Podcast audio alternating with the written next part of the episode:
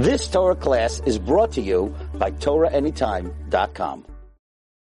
Baruchim habayim. Welcome everyone. We continue Mishnah Yom learning Maseches Rosh Hashanah, Perek Aleph, Mishnah Beis and Gimel, Be'arba Prakim Ha'ilam Nidain.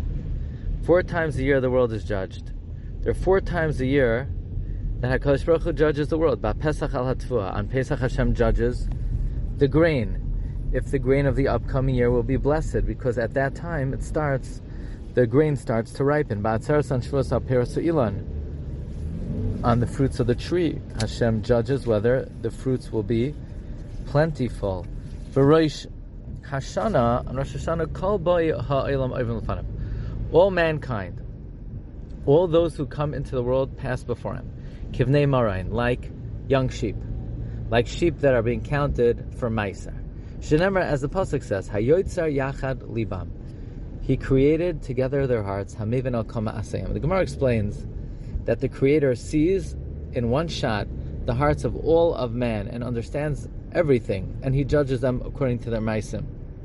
Meaning, even though people pass before Hashem one by one, nevertheless He glances at all of them at one shot. On Sukkot, Nidanim Alamayim were judged on one. The Gemara brings a brisa. Why does the Torah say bring the Omer on Pesach? Because since Pesach were judged on grain, Hashem says bring grain before me on Pesach so that your tefua will be blessed. And why did the Torah say bring shtei halechem on Shavuos?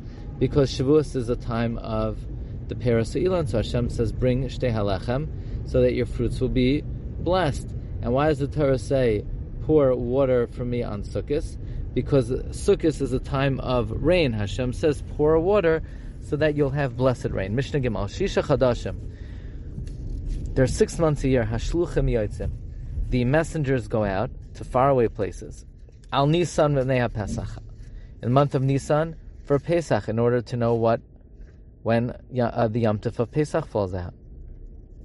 When they know when Pesach falls out, they will know also when Shavuos comes out because that's the fiftieth day. Al Av.